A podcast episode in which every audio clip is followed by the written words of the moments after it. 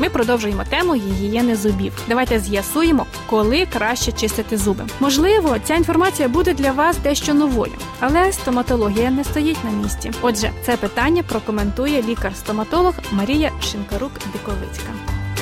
Статус мама.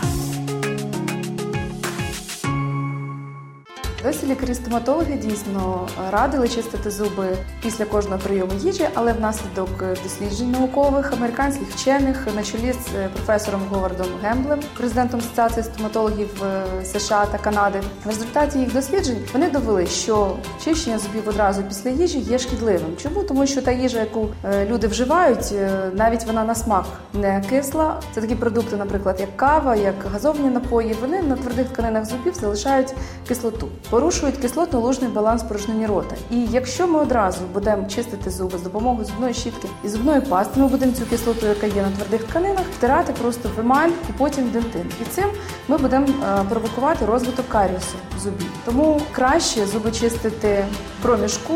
Через 20-30 хвилин після вживання їжі, а найкраще це одна година, щоб пройшла після прийняття їжі.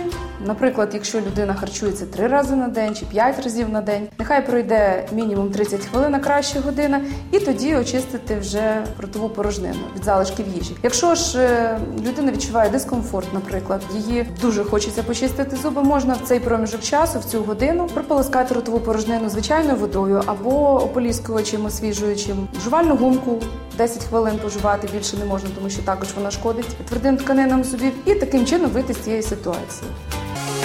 Статус мама.